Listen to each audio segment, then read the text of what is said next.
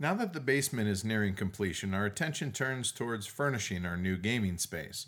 Now, I know that not everybody has a dedicated gaming space in their home, but you can make one easily enough just by simply adding one of the high quality gaming tables from BoardGameTables.com. Not only will it look amazing in your home, but it instantly transforms an ordinary place where you happen to play games to an extraordinary gaming space. So go check them out over at BoardGameTables.com and please mention Heavy Cardboard when you do.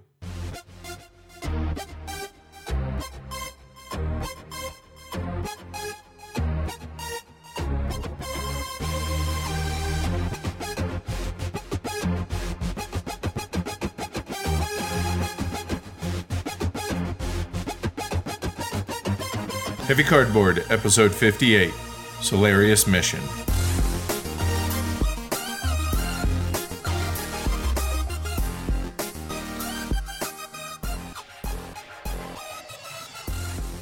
Coming to you from the Arctic Circle, welcome to Heavy Cardboard, where we talk medium and heavy strategy board games, war games, 18xx, and other related topics in the board gaming hobby. We're your hosts. I'm Edward. And I'm Amanda.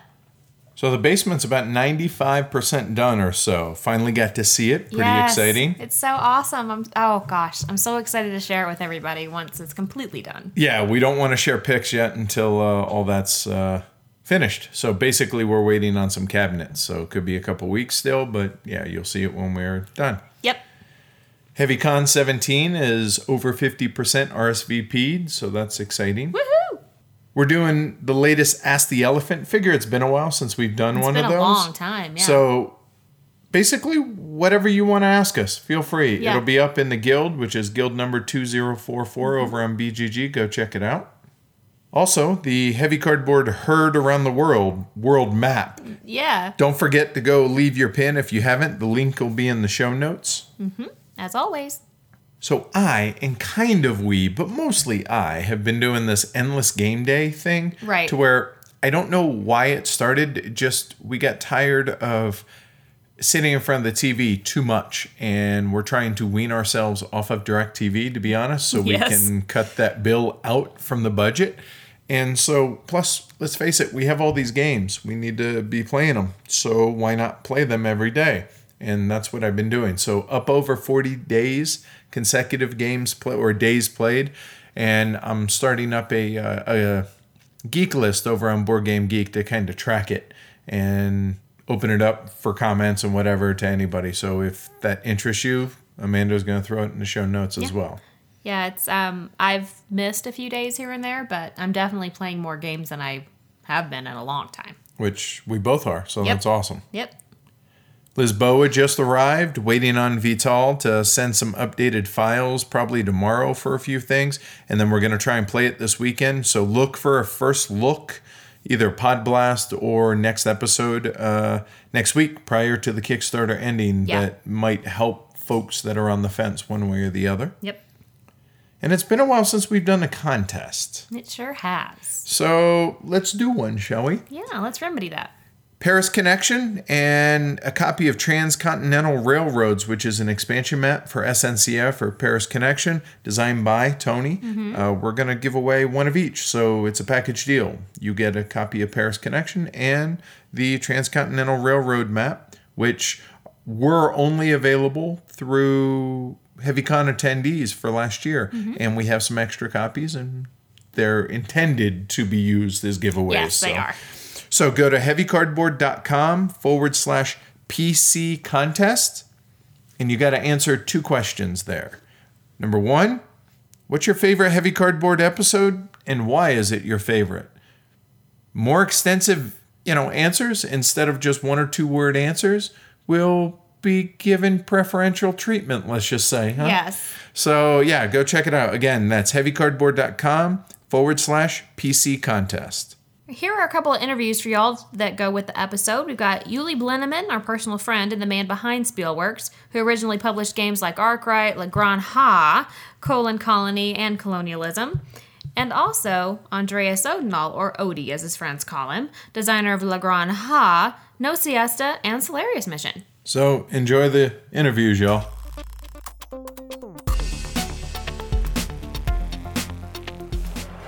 Welcome back to Spiel 2016 Heavy Cardboards coverage. And I'm fortunate enough to be standing here with Andreas Odendahl, or Odie, Hello. uh, the designer of La Granja and uh, the No Siesta, yes.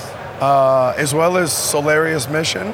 Yes. So, well. well, first off, thanks for joining me. I Yeah, appreciate it's a pleasure. Really big pleasure. Thank you for having me. Uh, my pleasure. So, first off, how's uh, Essen going? How's Spiel going for you? Are you enjoying it? Yeah, the first two days I uh, was games hunting myself for my private collection. So uh, for now I had only fun trying out new games. So uh, now it starts working as of today. Few few dates with publishers and introduce uh, showing them my games. So now it's work. Cool. So uh, you said you were buying games for your own collection. Was there any, what was the hot game for you? What was the game you wanted most? Actually, uh, there was one game I was uh, really, I, I thought it was really good in particular. That was Roundhouse, um, S4 something. The, uh, it's, Taiwanese uh, people? Yes, the Taiwanese. And I missed it. So I talked to the uh, publisher. He said that more copies are coming in November. So I'm gonna Yeah. get mine then. yeah, um, there's um, published uh, Burano last year, and I picked it up also, but that didn't work out quite well for me. But this game in particular, I wanted to try out because of the nice rondel mechanism, and uh, we, we tested it and it was really fun. So we picked it up. Cool. Uh, Thursday morning, very early, so we were lucky. Cool, cool. so let's talk. Uh, let's talk design. So first off, why do you design games? What what triggered you into wanting to do this? Actually, it is a mixture of having a lot of time when other people are working. Because of my, my day job, it's uh, I work with disabled people, wheelchair drivers, and I work full days. So when I work two days in a week, I have five days off. Wow. And um, normally people are uh, working, and nobody has time for me to play with me. uh, my beloved board games, so I started uh, solo playing very much. Um, Agricola, Le Havre, Loyang. I'm a really big fan of Uwe's uh, games. So Who isn't? that he, uh, was a sweet spot for me, and so I started solo playing. And uh, well, a few years after that, I thought of my own ideas, and I met Uwe, and we talked. I, I play tested all of his games, or most of his games, and well, that wasn't the initial for me to. Oh, maybe I have some nice ideas too. Let's try it. I have the time, and yeah. So how long was the process for La Granja? How, or, yeah, how long was it from first thought to actually handing it off to Spielworxx? Um, that was maybe one and a half years. That's pretty quick. Um, Yeah, is it? I, I have no um, experience in this. Uh, La Granja was my first game, and now it's my second and third. So, and I only know those three. Uh, so, seems, I, I've heard as quick as six months, and I've heard as long as uh, 12 years. 12 so, years, wow. So it runs the gamut.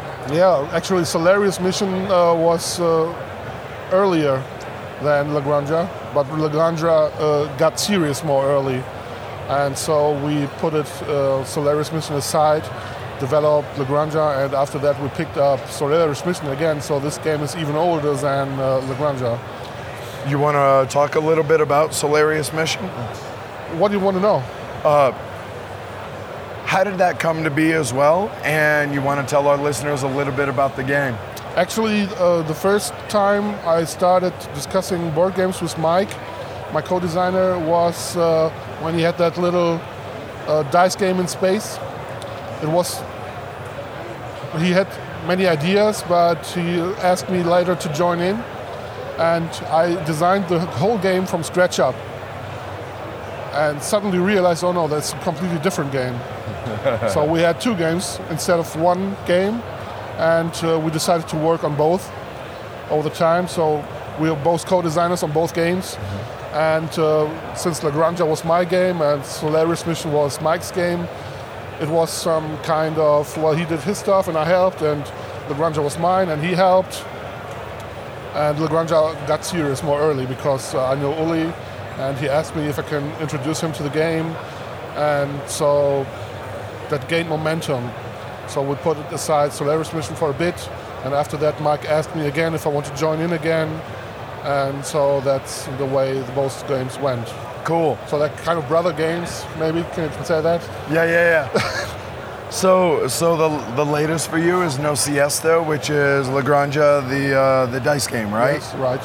Um, yeah, that was actually the point of uh, making the game. I wanted to single out the uh, dice drafting from the board game and make a smaller game uh, out of it because I really loved the, the dice mechanism and I thought, okay, that could maybe be the way to have uh, a own game, but with only this mechanism, the smaller one. And since that mechanism was in La La Granja also, I decided to design the game like La Granja theme-wise. And I was hoping that Uli would pick it up again.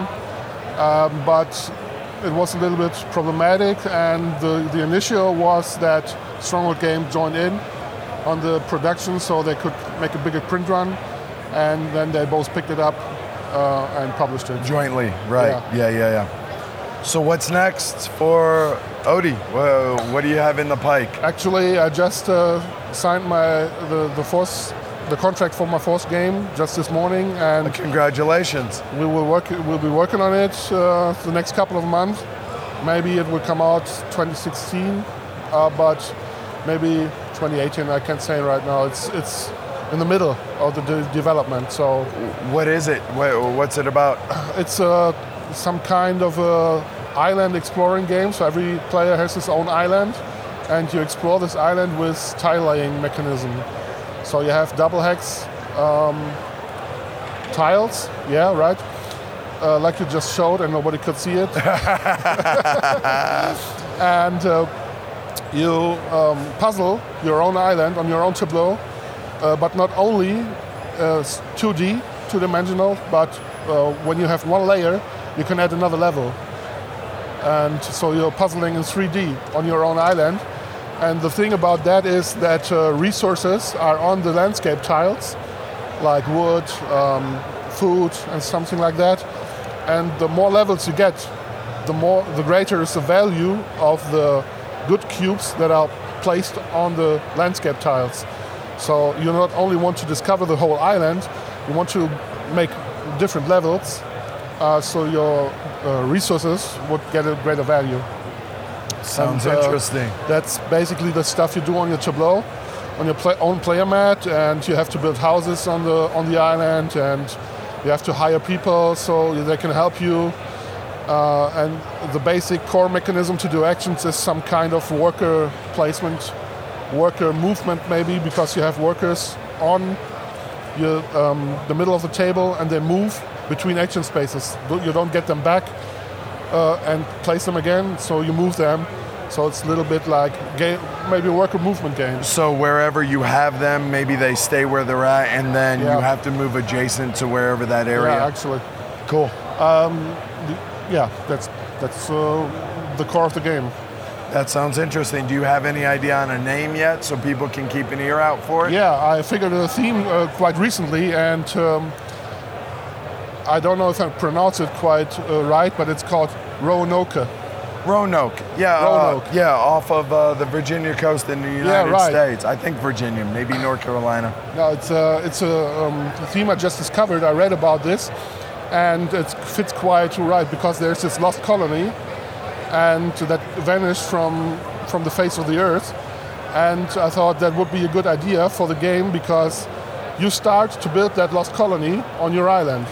So the theme is you when the when the colony vanished, that's when the ta- game takes place, and you you build that colony that got lost. So you change uh, change history, and uh, the colony is, is in the game. It exists within the game. So the theme is uh, came to the game quite recently. So I have to implement the theme now, and actually I'm seeing all the pictures in my head, and uh, I'm very happy. As the spiel will end, I will take over and, and uh, redesign the game. Cool. So it So fits is to the scene. Is that uh, just you? Is that an Odie design, or is it a collaboration as Well, well? that's actually just me. cool. Very cool. Yeah. Thank you very much. All right. So, uh, yeah, um, good luck with the rest of your meetings and uh, enjoy the rest of Spiel. I appreciate you joining us. Yeah, I, uh, very much thank you. and you. I hope you enjoy the spiel too. Thanks.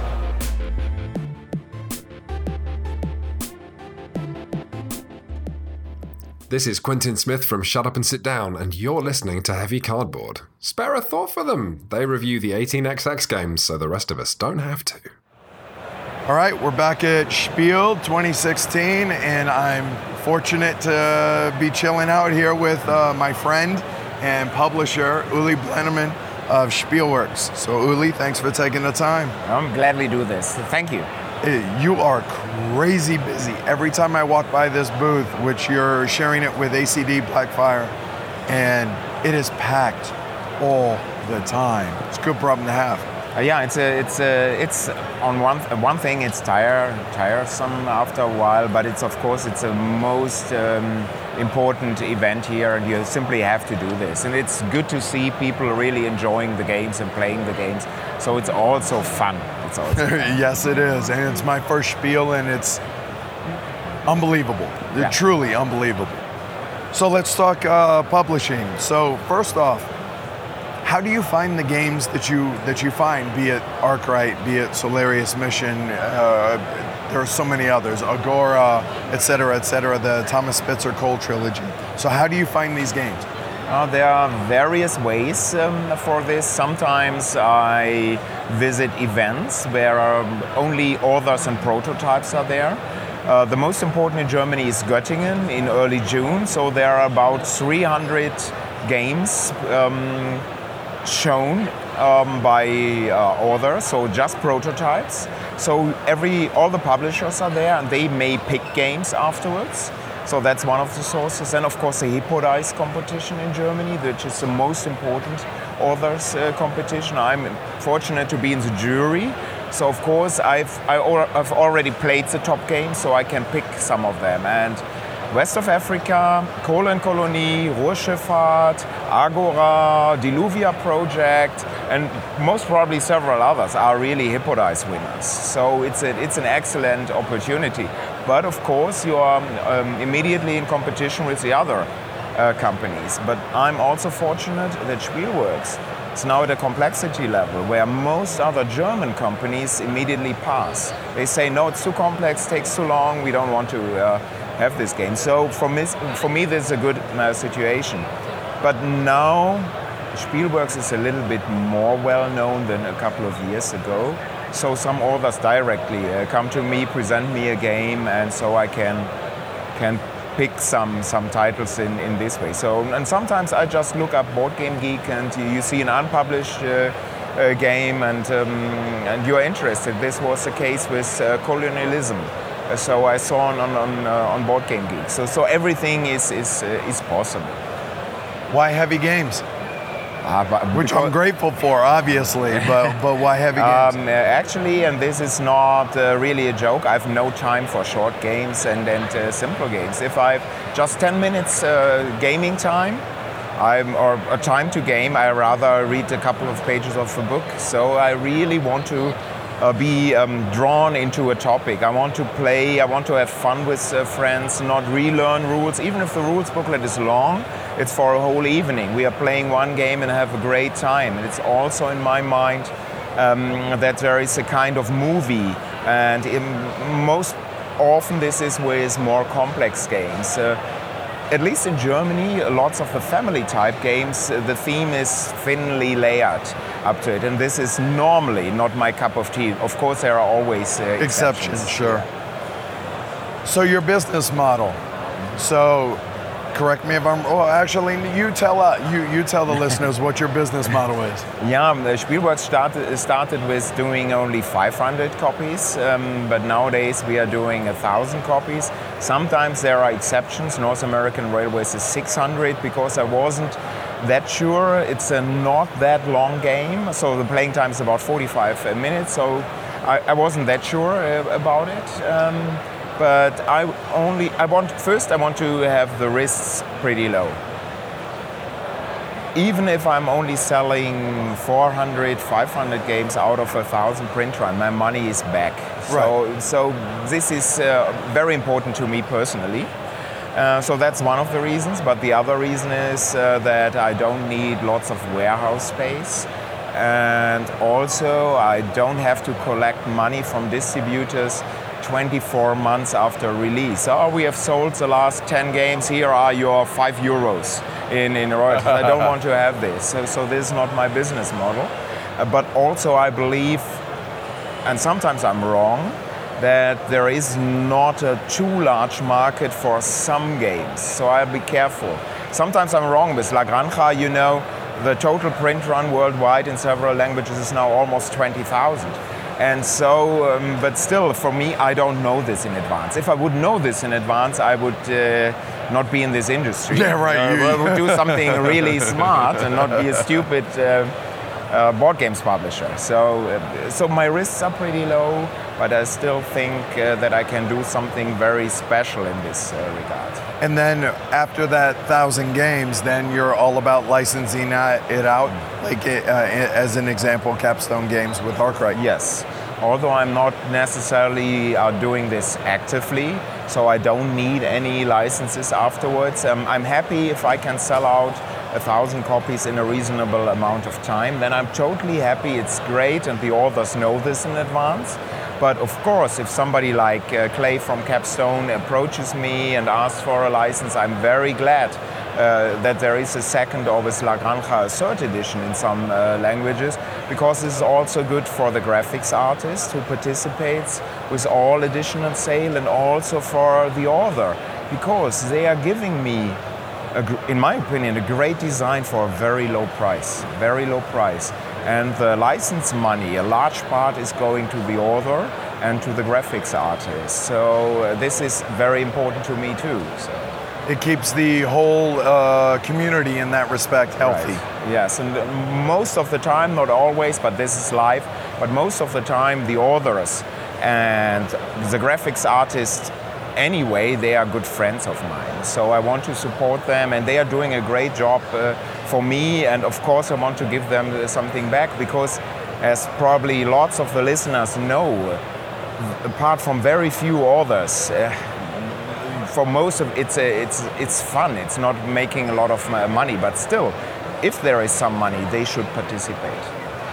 So what's next? Okay, obviously this time we have Solarius Mission and North American uh, Railways, Railways. Uh, which both, correct me if I'm wrong, but both are sold out. Yes, right. Good problem to have. There but, you go. Um, but Fun Again still has co- uh, copies on the way to the US, so they will be available probably in November, I guess. Okay, right, in time for BGG Con. Yes, right. So, uh, do, do, you know what's going to be for 2017 already? Uh, yes and no. So. Um, I would love to publish three games, but I'm not sure about the third one. So, it, so it could be that I'm just doing two, uh, two games.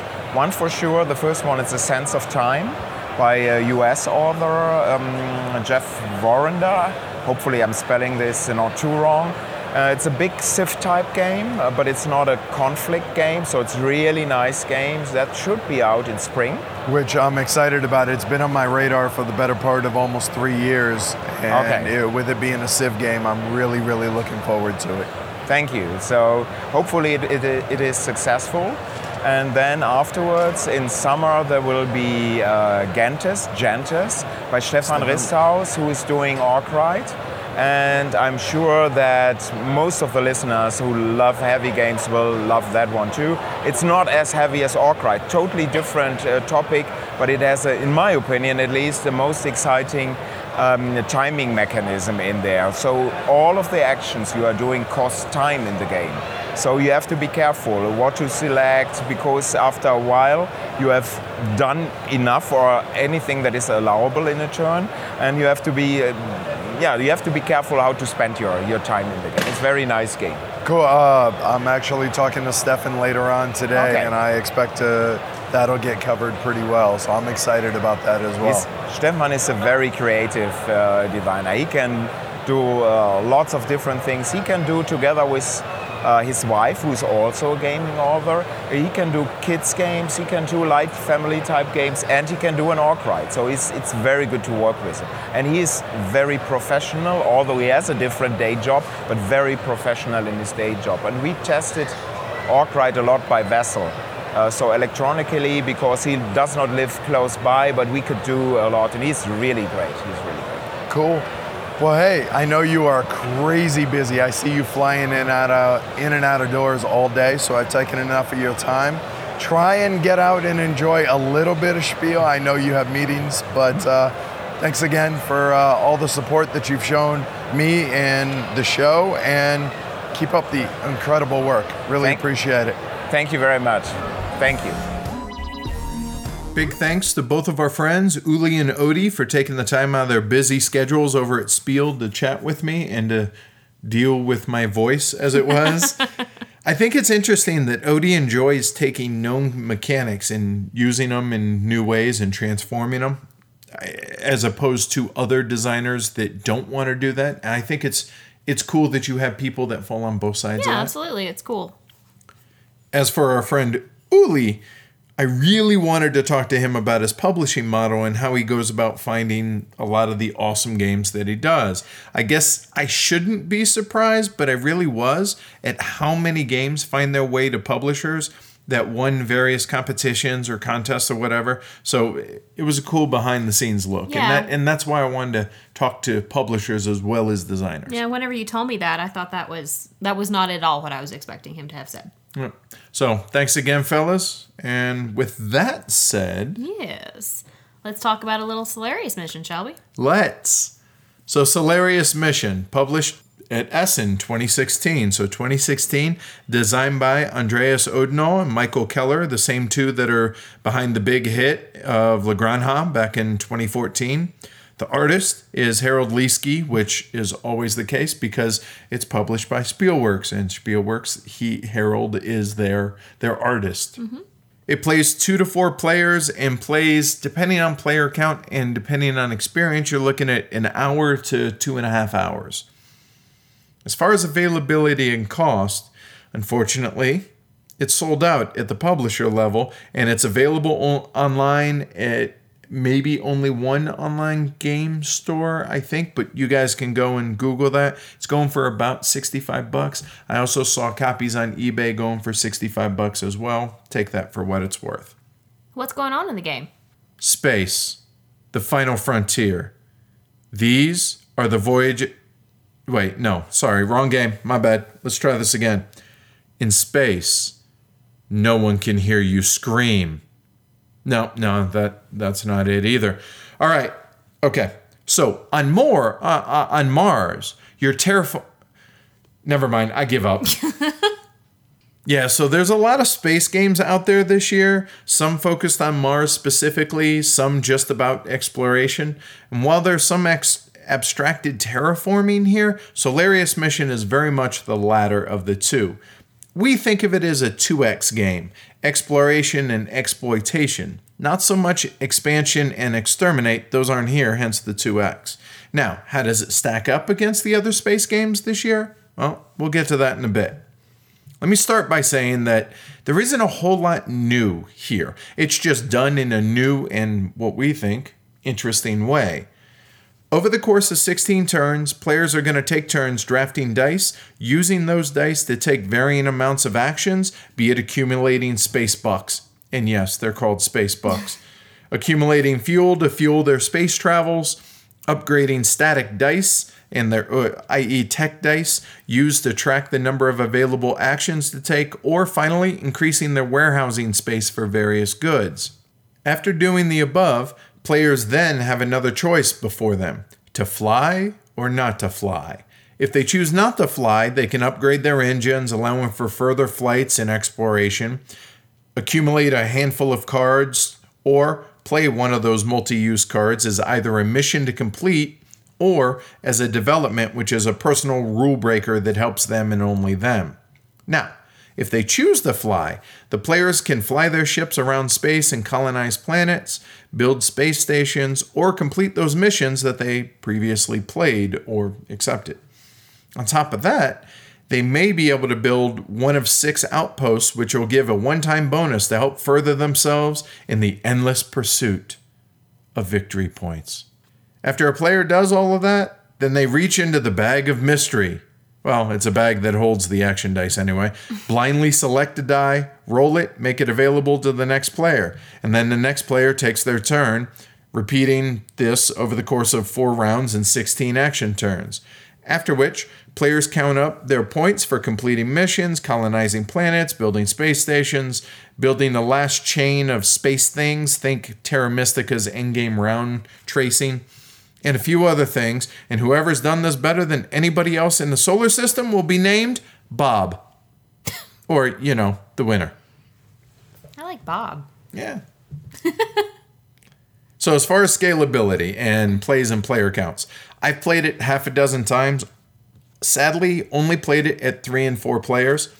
But I'll be honest, I feel comfortable speaking to the two player game as it won't be much different than the three and four player game. Okay, I've played it four, all at four players. I haven't, I wasn't in any of the games that you did with three. Um, and you know, funnily enough, I have the lowest score and a 100% loss percentage according to BG stats. That's terrible. Yeah, I know, but I won Dominion last night. Yeah, well, you didn't just win it, you crushed us. True. So there's that. Yes. So, as far as scalability, so to go back on that whole, hey, we haven't played it two player, but can kind of speak on it, because the scaling is simply the number of action dice available uh, to the players to draw out of the bag, which there's always four dice available. So, it's just change the number of players, change the number of dice. That's simple as that, as well as the number of planets that are placed on the board out on the different tiles at the beginning of the game. So, yeah, it's all based on player count, so there's really no effect to the feel of the game in the least as far as between two, three, and four players. All right. All right, so cardboard. You first or me? I think we could, we're both probably going to be able to speak about the same things. All right, so we'll start here components, graphic design, and artwork. We'll start with the components. And I think it's safe to say that there were some really poor choices made that will honestly end up hurting the reception of the game. Yeah, I would, I would agree with that. So the wrong size discs came with the game.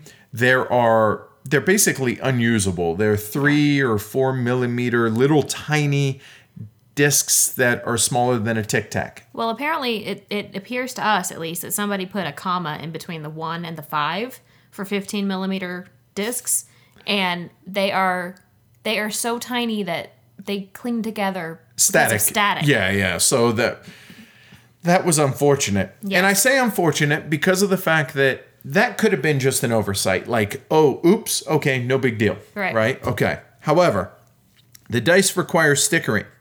It's 2016. You can't get those specially made. Yeah, I, I mean, the games are getting to a price point now to where what's a couple extra bucks Right. per uh, copy of the game for custom dice, and maybe maybe it would have made it ten dollars more. I don't know. I, I I'll be honest. I I wanted to ask Uli about this, but I ran out of time on this, so I didn't. But nonetheless, stickered dice. It's 2016. That's not acceptable, mm, Yeah. at least to me anymore I would agree. the bridge or the action selection board, think Glass Road or, or at Labora, it requires glue. Yeah. Have you ever had to do that before with any other type of this type of rondelle system? No, it's uh there's always been that little plastic piece that kind of snaps together. Yeah. Really? Come on, man. That's that's really unacceptable. And, and going back to the the discs for a second, you, Matt, and Sweater Mike had to go through our game collection to find discs that would be usable for the game. Right, yeah, we we actually pillaged uh, discs from Rococo and Lignum for the respective colors that we needed. Right. Um, now, to to Spielworxx and Uli's credit, he is sending replacement discs. He sent us replacement discs.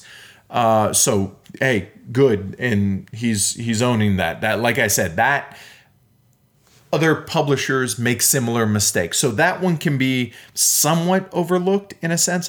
However, However, he's not sending yellow and black discs, and every track on every player board needs one black disc and one yellow disc to track fuel and space box. and those little tiny little discs he says oh those are good enough and that just that irks me Yeah. it really does Yeah, it does me too. I don't. They're not. yes you could functionally use them it's We would have to get out your war game tweezers though. it's just it's it's unfortunate Yes. Um, so yeah I, I i don't want to belabor the point but those three things not so much the discs okay send replacements and let's face it anybody who's getting a Spielworxx game probably has enough games in their collection to where they could find discs of different colors that would work right.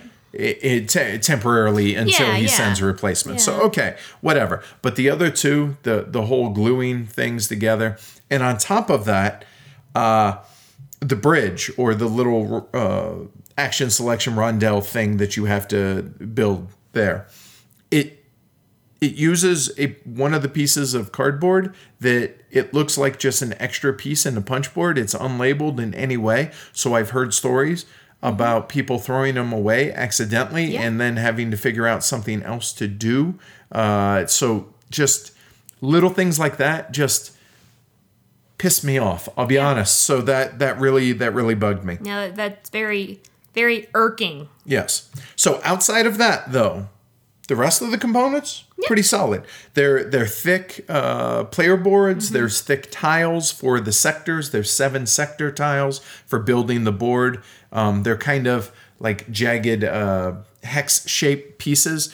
So well done on that. The the the cards, the mission cards slash t- uh, re, uh, development cards are they're not linen finished, but they're they're fine com- uh, quality. Haven't felt the need to to uh, to sleeve them yet. There's plastic minis for the starships, which those are a little small and a little hard to pick up for those of us with bigger hands. But again, that's really not a big deal to me. Um, so overall, I would say unsatisfactory as far as component quality overall. Yeah. Um, yeah, so just I think the reason that it bugs me more than the actual me personally having to deal with that sticker the dice and do all that stuff it's it's the fact that it's going to cause some folks to not buy the game mm-hmm. and just pass it over out of hand because of that and at this point in time just custom dice are expected. Yeah. Uh, just yeah. across the board people expect that. Raise the price folks aren't going to squirm over it in my opinion. No, I, I don't I don't think so at all. now the player aid i'd say it's about 80% good. There are two issues in particular that i have with the player aid. There's no mention anywhere of outposts being available to be built possibly in addition to spaceflight actions. Mm-hmm. Could have been done that that's a glaring oversight and also the terra mystica scoring for the longest connected route because the bottom part of the player age shows the final end game scoring everything else i can you can you can make sense out of that it's Yeah. greek Yeah, I- the just- iconography for that piece is pretty bad. Right. Yeah. Another thing about the components that I will say that I like anyway is that the um, all of the resource cubes are the same color, so you don't have to have four different pieces, you know, four different colors of cubes that you're going after and, and everything, keeping track of. You have they're all pink, and you do which stand out they're Yeah. they're, they're really clear you Yeah. can see them clearly across the side of the exactly. table Exactly, and just wherever they are on your player mat is what they what they are what indicates what they are Yeah, and I think that's just smart use of of not having to get different color resources, and I don't feel like it's a a uh, way to skimp on, No, on I- quality yeah, or no. anything. I think it's a deliberate decision, and I I applaud Yeah, it. I think it's- it's a good decision. it's a convenience issue Right. So moving on, the box size.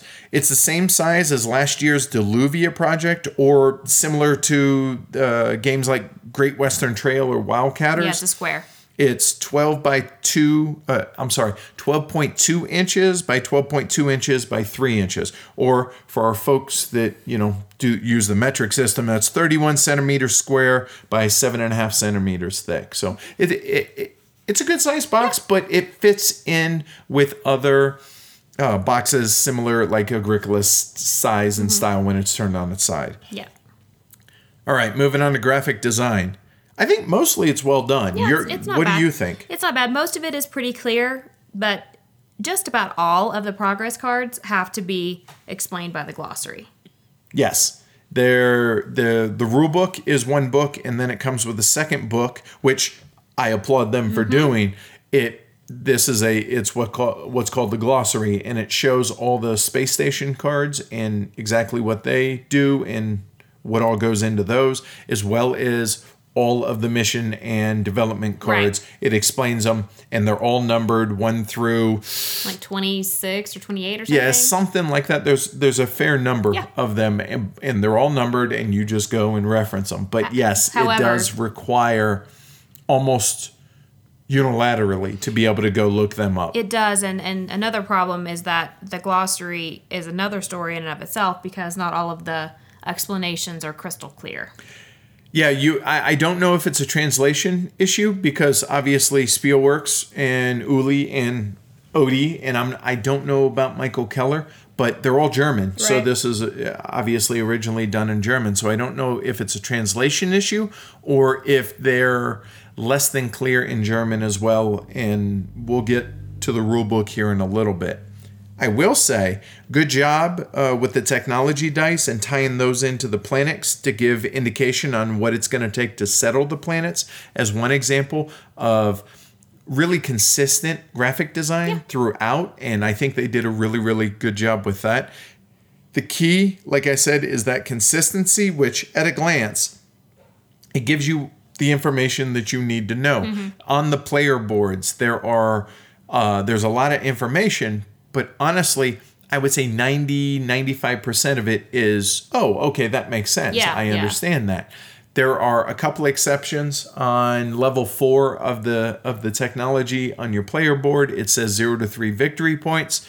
What does that mean? Does it mean you can put zero to three cubes there? No, it means depending on your warehouses, how those are full, and you're going to get victory points as long as that's uncovered. So little stuff like that, really not super clear, but overall, I would say a a, a fair job, a, a a reasonable job on the graphic design. Yeah, I would agree.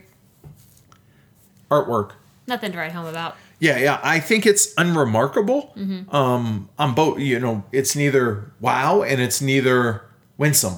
Right. You know what I mean? As far as just super stark. Yeah, it's it's yeah. somewhere in between. It's it's functional. It doesn't get in the way. It's it's it's fine. Yeah. So, uh, rulebook clarity and quality. So Yeah.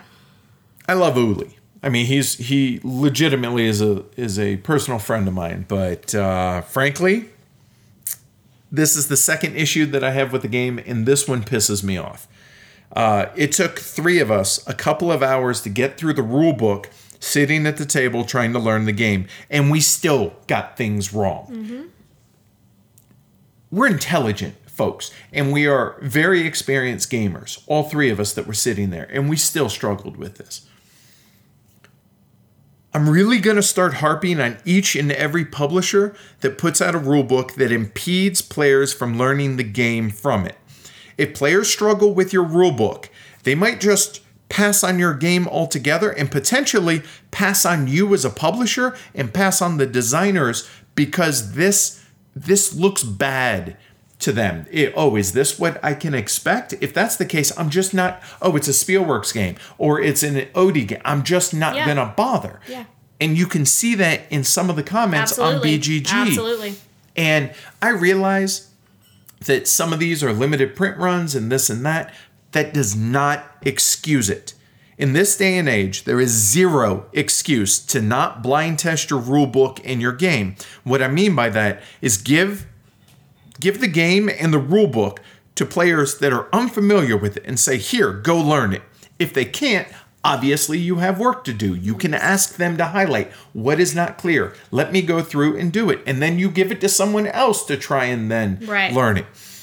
I have a hard time believing that this happened with this game because if so, these these questions that we had and these things that we consistently played wrong, and it's not just us, other people on BGG are having the same issue. Just I've heard for other games and other publishers that there's not enough money or not enough time to do that. Bullshit. No longer are we as gamers and reviewers going to allow this to pass without crushing you for it. Make having your rulebook as close to po- eh, as flawless as possible a priority because if people cannot read your rulebook, they will not play your game unless they're a fanboy or something exceptional makes them drive through it. So boo on you anybody who puts out subpar rulebooks from this point forward. Sorry, Uli, you just happen to be the first. Yeah. I 100% agree with yes. So, yes, that pisses me off. However, I will say big, big props to Miko Sari for writing up a condensed rules file over on BGG. That's going to be a huge help for folks learning without a teacher uh, who knows the game already. And also, as angry as I am about the rule book and as much as angry as it makes me, I will give kudos to both Odie and Mike for being active over on the BGG Guild, uh, BGG uh, game forums, it, to be responsive with game rules questions because there are a number of them because the rule book is what it is. So, all right, enough about that. Moving on. All right. Everybody take a breath. So, as far as setup, teardown, teaching, learning, etc., the setup it's pretty easy. Mm-hmm. The tiles are randomly set around the center tile, so you have seven tiles, the center one, and six around the outside. You can face them whatever direction you want, as far as you know, clockwise, counterclockwise, however you want to orient them, and then put them. You know, you can put them alphabetically because each one has a commercial hub space, A through F. You can put it however you want. After that, each player gets their own pieces, their player board, dice, discs, etc. And then after that, you just make piles of stuff, mm-hmm. whatever it is, and you have the dice bag, and you put the cards out. It's it's it's pretty pretty simple. There's a lot of pieces to it, but not like a lot of pieces Right. like Feast for Odin stuff like that. Yeah, it's not. It doesn't take very long at all. As far as teardown, baggies are going to be your friend here because there's no insert, which I'll be honest, I'm totally okay with because most inserts are crap, anyways. Correct. So just bag up all the pieces for each individual player in a three by four inch baggie and include the four four resource cubes as that's a starter amount for each player anyway bag up everything separately and you're good to go. The space tiles in the same size bridge or the action selection uh, or a Labora type wheel, um, those don't get bagged up. Now, as far as teaching and learning, it's a bit of an involved teach. The, the way I go about doing it is I explain how a round works, place a commercial hub for that round, then each player does three things on their turn. Everybody selects a die and then take the associated actions on their player board. Then either do a spaceflight action or a non spaceflight action. If spaceflight, you possibly can build an outpost as well.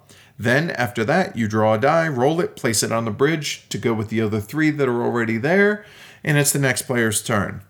I tend to touch briefly during teaching on on final scoring, but about halfway through, once folks are kind of getting the game, then I do a, a more detailed mentioning on how final scoring works, including that longest route uh, scoring and how that works. Yeah. So gonna change it up a little bit this time, and we're just gonna roll straight into the the four things that we think add to or don't add to the weight of a game. So the first thing we have the complexity, rules complexity, overhead, mechanical complexity, etc. Once you are taught the game, Once you get through the rules, yeah, it's there's not a ton of, of rules overhead. Um, no, there really isn't, in my opinion. Did you feel like the game's intuitive and it it it has a flow to it? Yeah, I'd yeah. say so. Yeah, I, I, I really do. I, I feel like um, the player aid does a, a pretty decent job It of does. guiding you through a turn. Okay, I did this. Oh, right. Now I got to choose one of these to do that type thing. So, as far as the, the rules complexity, I don't feel like it's there. It's just a poorly written rule book Right. and has holes. And so that's where the the complexity comes from as far as that goes. It's trying to feel like. figure out what's going on, not necessarily the rules. Yeah, and as far as the actual gameplay goes, it didn't feel fiddly at all for me. Um, at no point did I, I did I think the game felt rules heavy or tedious or anything like No, that. not at all. So I don't feel like, uh, as far as complexity, that added anything much to the weight here. Now, as far as planning, forethought, and all that, what do you think? It takes quite a bit of planning. The game is easier to go into with a plan, but that plan requires a lot of thinking ahead and figure out what figuring out what you want to do and how to achieve those goals. Yeah, for a game for a game where dice are rolled that affects your actions, it's surprisingly strategic. You know, each turn on the prior player's turn, so if you're second, whoever's going first during that first player's turn, you already know 75% of the available actions, meaning you know 3 of the 4 dice that are going to be available to you on your turn, so you can start planning ahead. And then to even go back even further than that, there's no player conflict here. So you can kind of go in your own direction without too much interference, which, you know, save for someone choosing the die, the specific die that you wanted. You're able to play missions early on and maybe just focus on missions. Right. You're able to focus on exploring planets if you want, or focus on building space stations, or a little bit of from column A, a little bit from column B, a little bit from column C. But the game allows for that longer term planning along with tactical deviations if they're wanted or needed.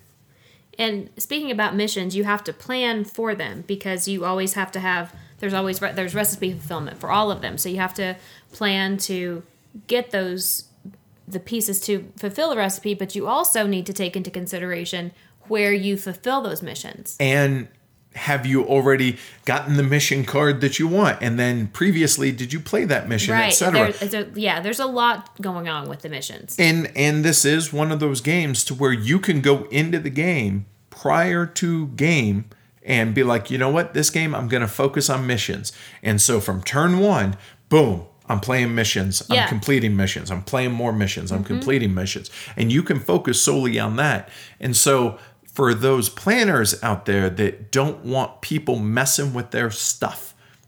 There's not really a whole lot of that mm-hmm. so that allows you to do that. So as far as planning yeah i think there's quite a bit Oh yeah, here. yeah. And you also have to think about the end game of trying to make sure that all the wood pieces are connected so that you can be a contender in that part of the scoring as right well. yeah. All right, so luck and random factors about you know a game with dice. yeah so there's dice and they're rolled but it's input randomness which i'll be honest i didn't find i don't know what objectionable i mean dare i say i kind of enjoyed Yeah. the the forced tactical decisions mm-hmm. that that are that are really forced upon a player due to the die rolls. I enjoy that. Plus, there's ways to mitigate not having the right die color mm-hmm. or the right number of pips of the right die color that you wanted. Right, I like to. It's a love and hate thing because it's frustrating to to not get a roll that you really really wanted, but it also makes you think outside the box and come up with your own solutions to things. Right. So it doesn't it doesn't force feed you, but at the same time it doesn't handhold. So it's kind of a happy balance as far as that goes. Yeah, it's it's frustrating and fun, you know, both to try and figure your way out of a possible very inconvenient situation. Right. So there's also random card draws for missions and developments, but again, I didn't feel like if I'm drawing a card, it's not like, oh, I'm never going to be able to do that mission. No, it's like, oh, okay, yeah, I could do that. Or Right. All of the developments or those kind of individual rule breakers that you can, uh, the multi use card, you can use it for the mission or that. Pretty much all of those developments are really cool. Mm-hmm. And you really have to force yourself to stay on target to, ooh, shiny. Yeah, look at this amazing. Oh, wait, yeah. no, no, that's not what I'm doing. I need to do this over Yeah, here. yeah. So, yes, there is that random card draw, but at the same time, there aren't really a lot of cards that I noticed that just suck. No, not really. I, I can't I can't think of anything anyway. Right. So then there's the randomness of the planets that can be explored. So they're in the four colors, the same as your technology dice that are on your player board. So you know what the requirement range will be when you go to settle this planet.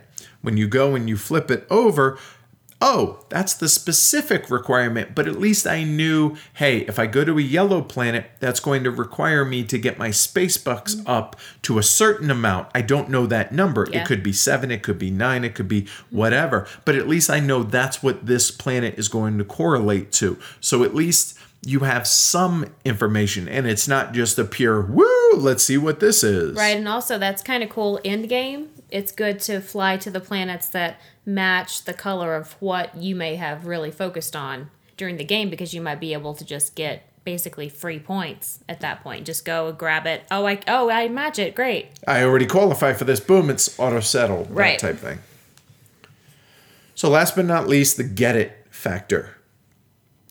I think it's probably the first quarter of the game, meaning the first full round. the first full round, yeah. Everybody has taken four actions. They've selected dice four times. They've flown or not flown four times, and then they've drawn more dice for the other players four times.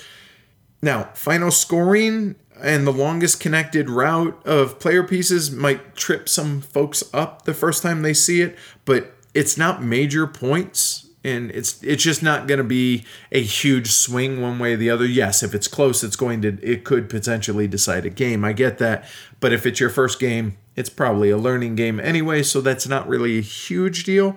Also, there's a lot of different things here that get scored, so players are going to be likely to overlook a handful of them to begin with in their first play.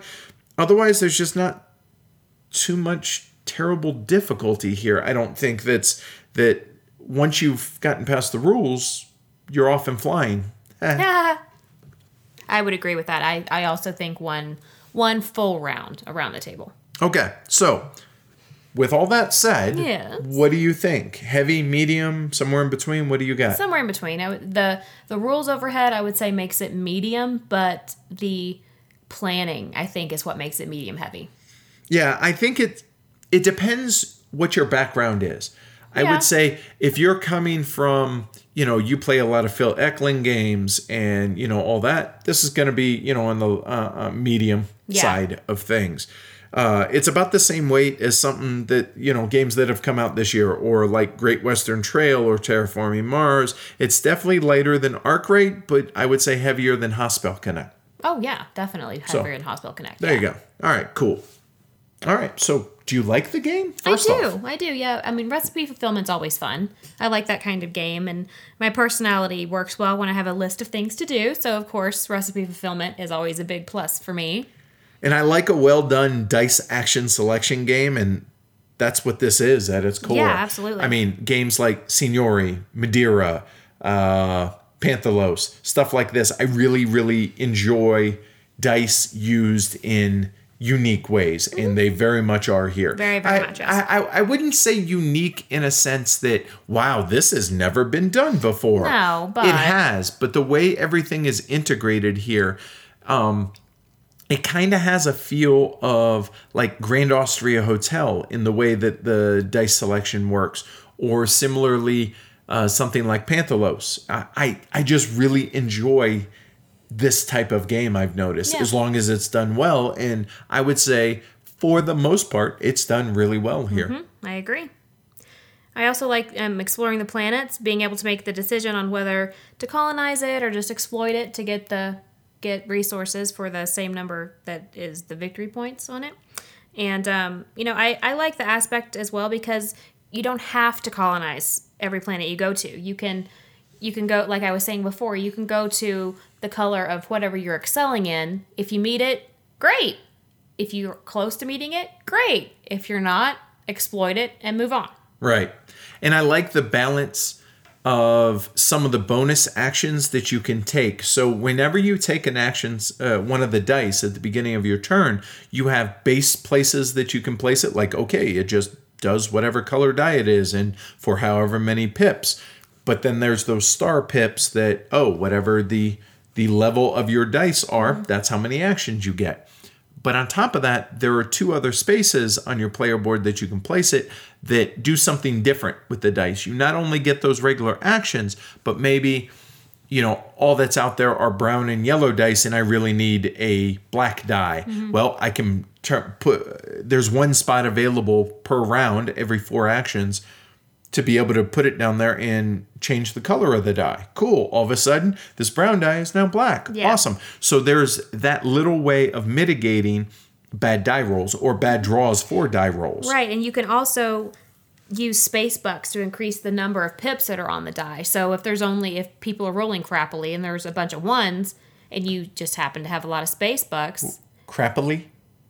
Oh my gosh, I didn't even mean to say that. Wow, that was well done. Snake eyes. What? There's snake eyes and dice. What are you looking at me like that for? Crappily though. Well, it's like craps. Uh, Oh, we were totally thinking of, of different things. What were you? Were you just making fun of my English? yes, totally, a hundred percent. Ah, here. Okay, all right. Anyway, people can no, people can roll crappily.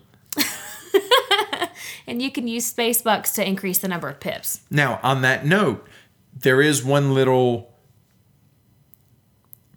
cool thing. I think it's it's kind of a balance that there's a thing called space contamination Yes. because there's contamination in space. So what happens is if you take if you if the person before you or people keep leaving these high die rolls and they're juicy and you're like I can't not take them. I am I love extra actions.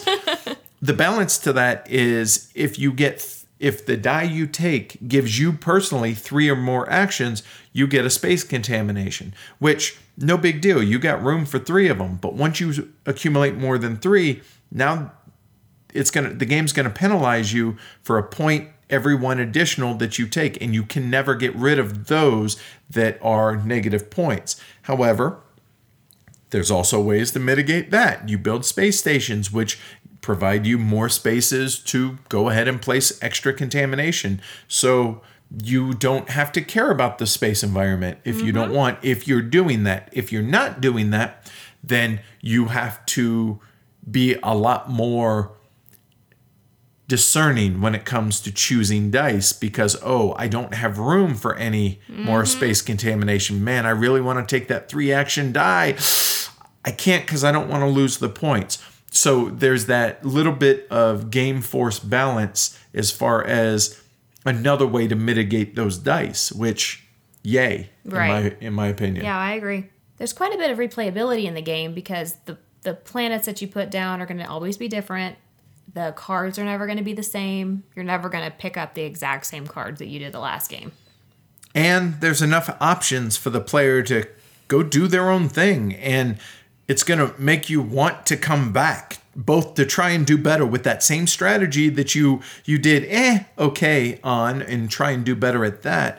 But also you can go explore other strategies. And we have found that there are definitely multiple paths here. Oh, yeah. you you can diversify and do well. You can you can focus on certain things and do well. And those certain things are colonizing planets and missions and and and uh, space stations and stuff. So you can focus on that but you are limited on the number of these that you can actually do. So there is a small part of a small amount of forced uh, very or forced diversification but you can still focus on this and do a little bit over Right. here. Or you can just do some over here some over here and some over here and still do well. So yeah a lot of a lot of replayability in from that aspect of the game Yep.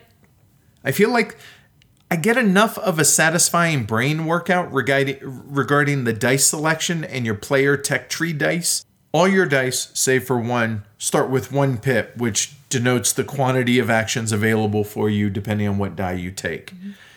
Do you up the pips of the dice to then give you more actions when you choose the same colored dice in the future? Or do you just take it and use it for resources right now so, or maybe you use them to slide over and create more warehouse room, which also grants you better quality resources, which makes them more efficient for completing missions later on, building space stations and stuff? Or do you just do the instant gratification type thing and just grab them as resource cubes right now and use the actions for that?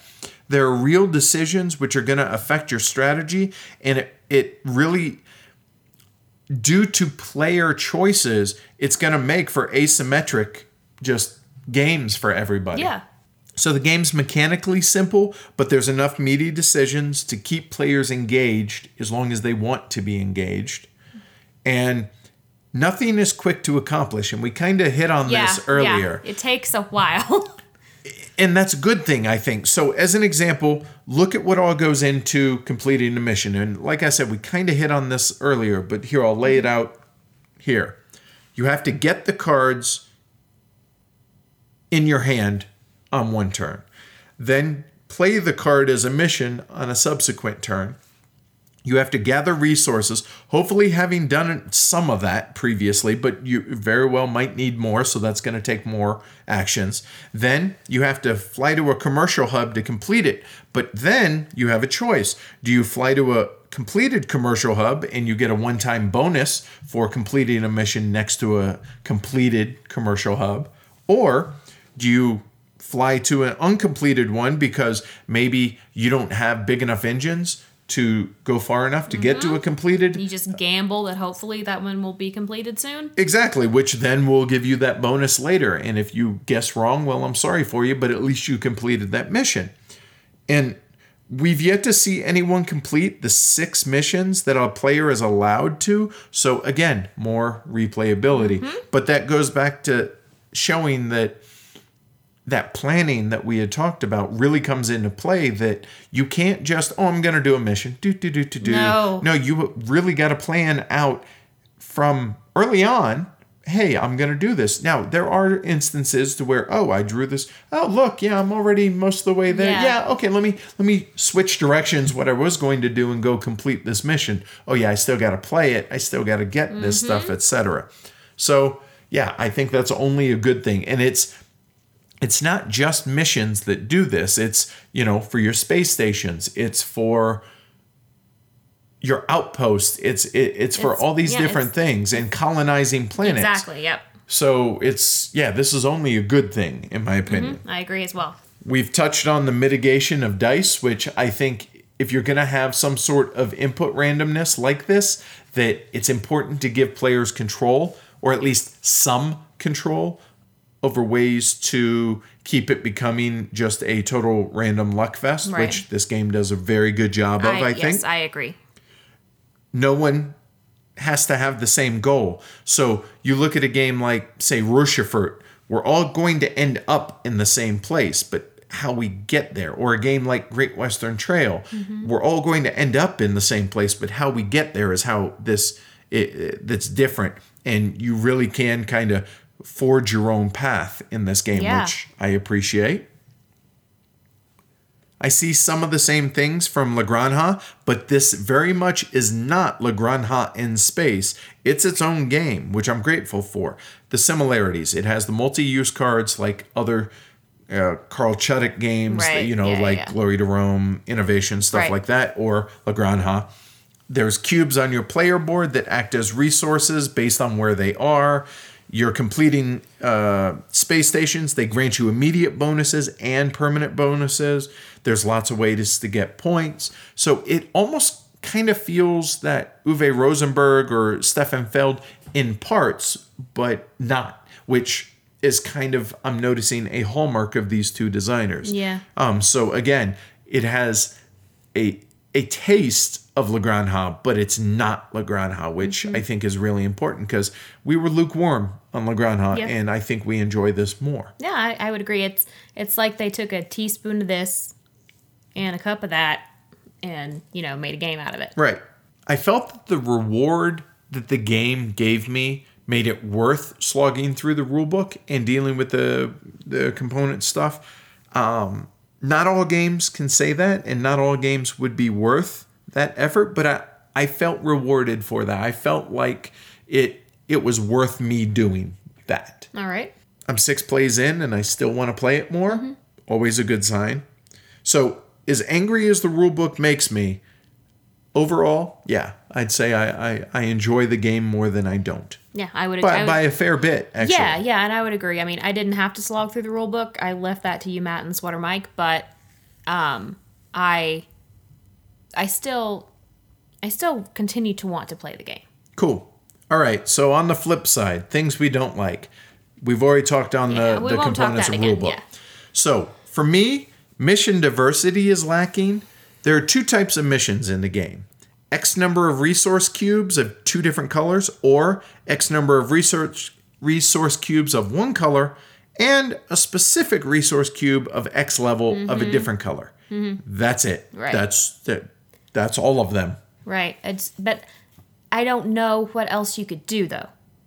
I mean, other than like maybe the only thing thing that pops into my head is X number of planets of this color or something like that to complete a mission. or add another step into it that you have to be this mission requires you to go to commercial hub x you know a b c or d maybe i don't know or like two of these commercial hubs and mm-hmm. that type thing i i i, I- I understand what you're saying and i won't disagree with you it's just they felt repetitive and and basic Oh, they're very repetitive. Yes, I would agree with that.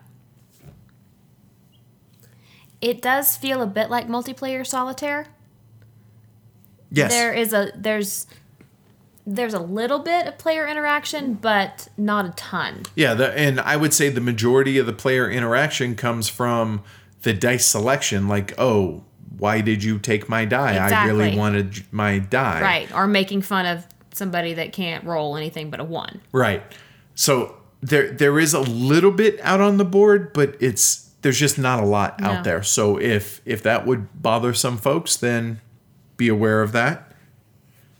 Objectives to settle planets, like missions, pretty basic and they just don't have a whole lot of meat to them as much as I'd like. So I use the example of the yellow planets. Those have to do with your space bucks. If you have to get to a certain level of space bucks and then spend X amount, whatever it says, and hey, you get three victory points or two or whatever.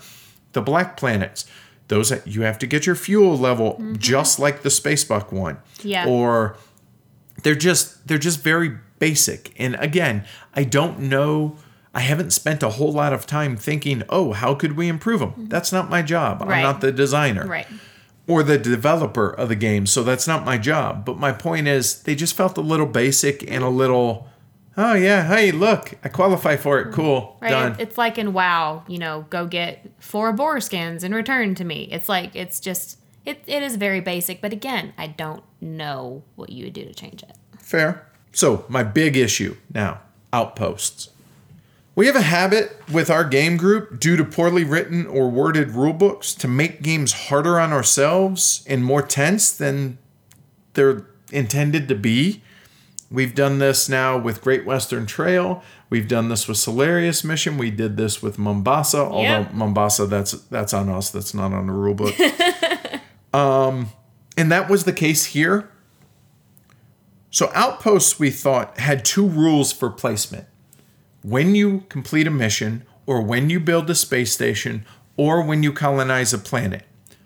We thought the two rules had to be number 1, you're only allowed one outpost per player per tile. Okay, that is still the rule, so you're good there. But we thought that the rule book said that in addition to that, it has to be that the very first shape of wood on that tile as well. And what I mean by that is missions are cubes, space station are little hexagonal um, markers, and then colonies are round discs. So, in other words, if Amanda had gone onto tile F, let's say, and she had colonized the planet, but she didn't put down an outpost there, or even if she did, didn't matter. If I go there and I colonize, I can't put an outpost there because she already had the same shape of wood on that tile. Well, kind of find out, no, it's just poorly written. And no. So what that means is now all you have to do, it has to be the first of your piece of wood on that tile. So that makes it so much easier to do. And to be honest with you, I think that's a really bad thing. And here's why it removes some of the interaction from the game and it makes building outposts too easy.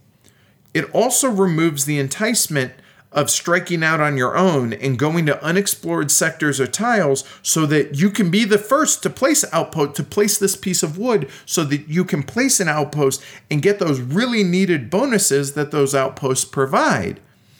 But since there's no first player to place X shape of wood, then there's no need to go your own way. It completely removes that aspect of the game. And one viable strategy that we thought was an important thing, potentially it could be if you decided to go that route, and it just removes that from the game. Now, is this a an us problem due to the rule book? It's possible. But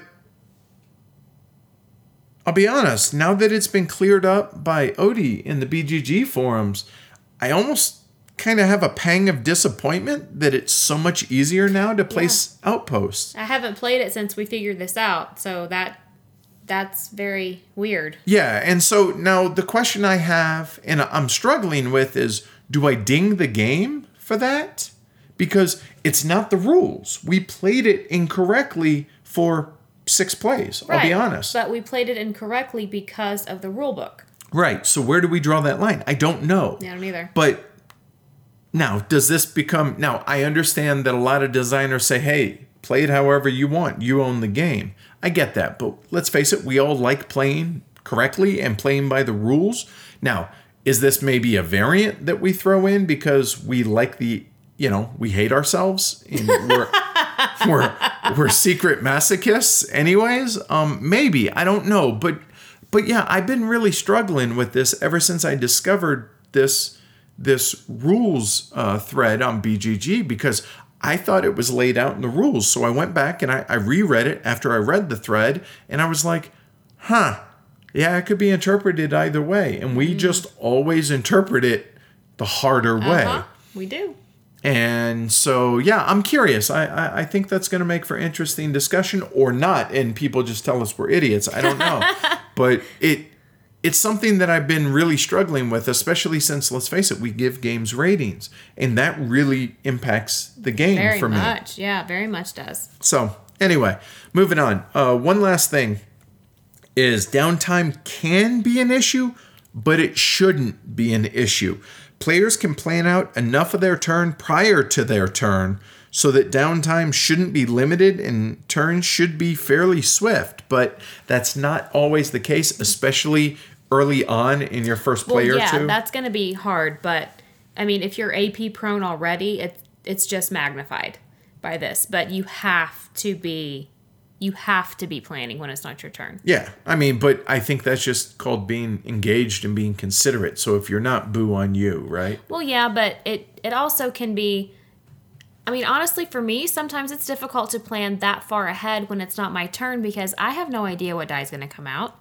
If none of the die that are out there are anything interesting that I want, and the space on my player board has that has already been used that changes the color, and I have no money, and all of those things, if if that's the case, I don't want to.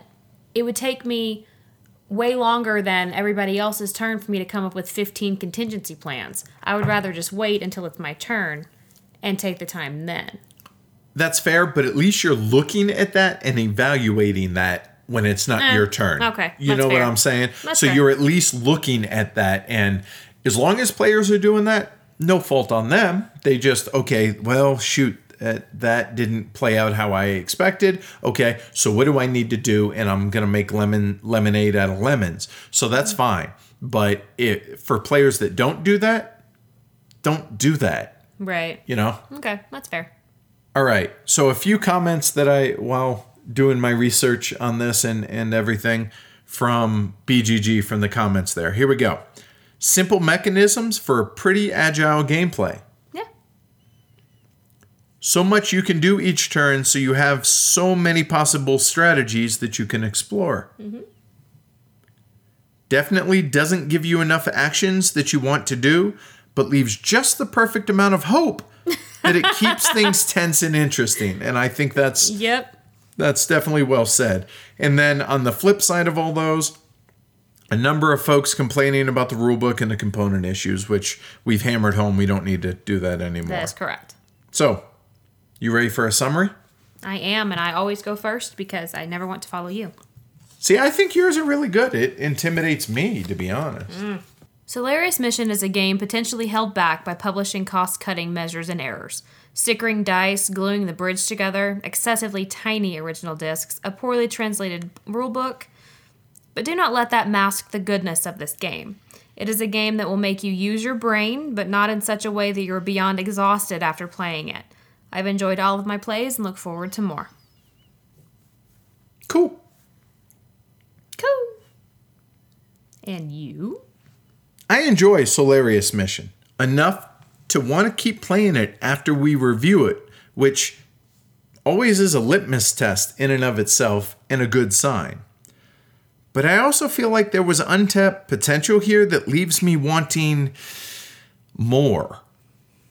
Now, that could be me trying to impart what I want in the game, more involved and varied missions, planet settling mini missions, so on and so forth, and the, the outpost thing that we spoke about. But it's there, so I can't help but mention it. The fact, this feeling. Now, would I go out and buy the game if I didn't already have it? If we didn't already have it? Yes, I would. And that should tell you right there that I really do enjoy the game, warts and all.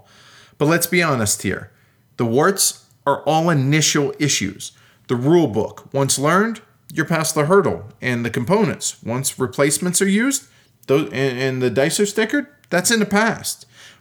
Then you end up with what ends up being one of the better games to come out of Spiel in 2016. So excuse me while I go organize another game of Solarius mission for our next game day.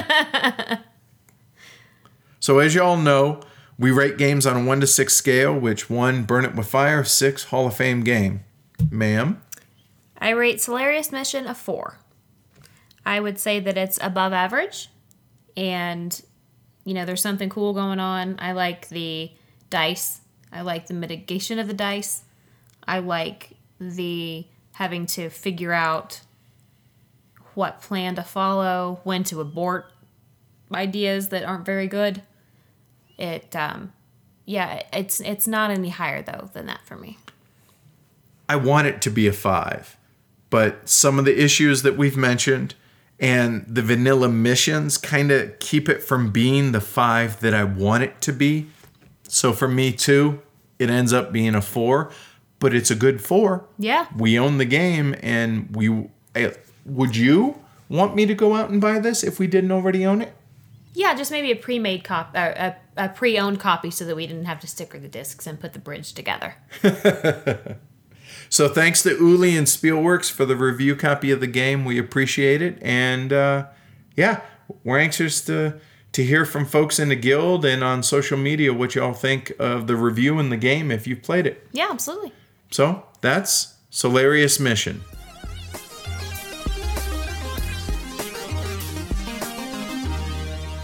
We want to thank Carmen and Elaine, the great people behind Game Surplus, for their continued sponsorship of the show. Great people and reputation, and an amazing inventory of games, including many imports and hard to find games. Their tagline is Home of Great Games at Great Prices, so check them out over at Gamesurplus.com and tell them Heavy Cardboard sent you. And for all those folks who don't know how to get in contact with us, Amanda, Our website is heavycardboard.com. Our email address is contact at heavycardboard.com. We love hearing from you guys, so please don't be shy. Our Twitter handle is at heavycardboard. Our Facebook page is Heavy Cardboard. Our YouTube channel is Heavy Cardboard Vids, V I D S. Our Instagram is Heavy Cardboard. Our Patreon is patreon.com slash heavycardboard. And our BGG guild number is 2044.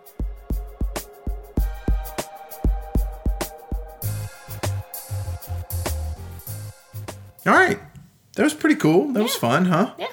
All right. So look for us next week, or I guess listen for us. Well, look. I guess you have to read that we dropped stuff. Yeah. Right. Uh, we have the Lisboa first look coming and more coming. So hopefully you guys are enjoying the content. The feedback that we've gotten so far has been unilaterally positive. So keep up with the feedback and don't forget to hit us up on iTunes or other places.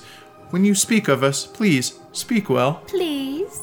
We'll catch y'all soon. All right, bye guys. See you next week. Bye.